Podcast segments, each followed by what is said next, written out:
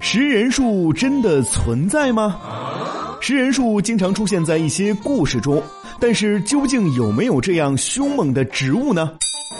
众所周知，世界上有很多能吃小动物的植物，但是基本上吃的都是一些苍蝇之类的小昆虫。可是生长在印度尼西亚爪哇岛上的电柏居然能吃人。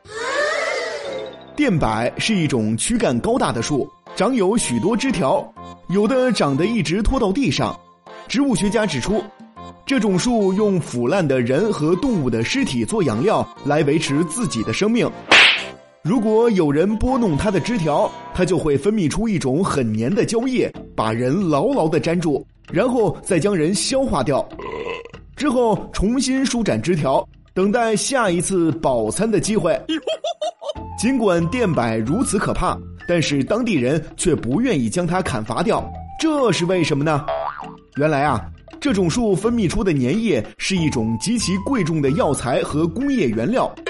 人们为了安全采集这种珍贵的药材，通常会先将鱼一条一条的喂给大树，然后等电柏吃饱之后，人们便可以安全的采集它的粘液啦。哦。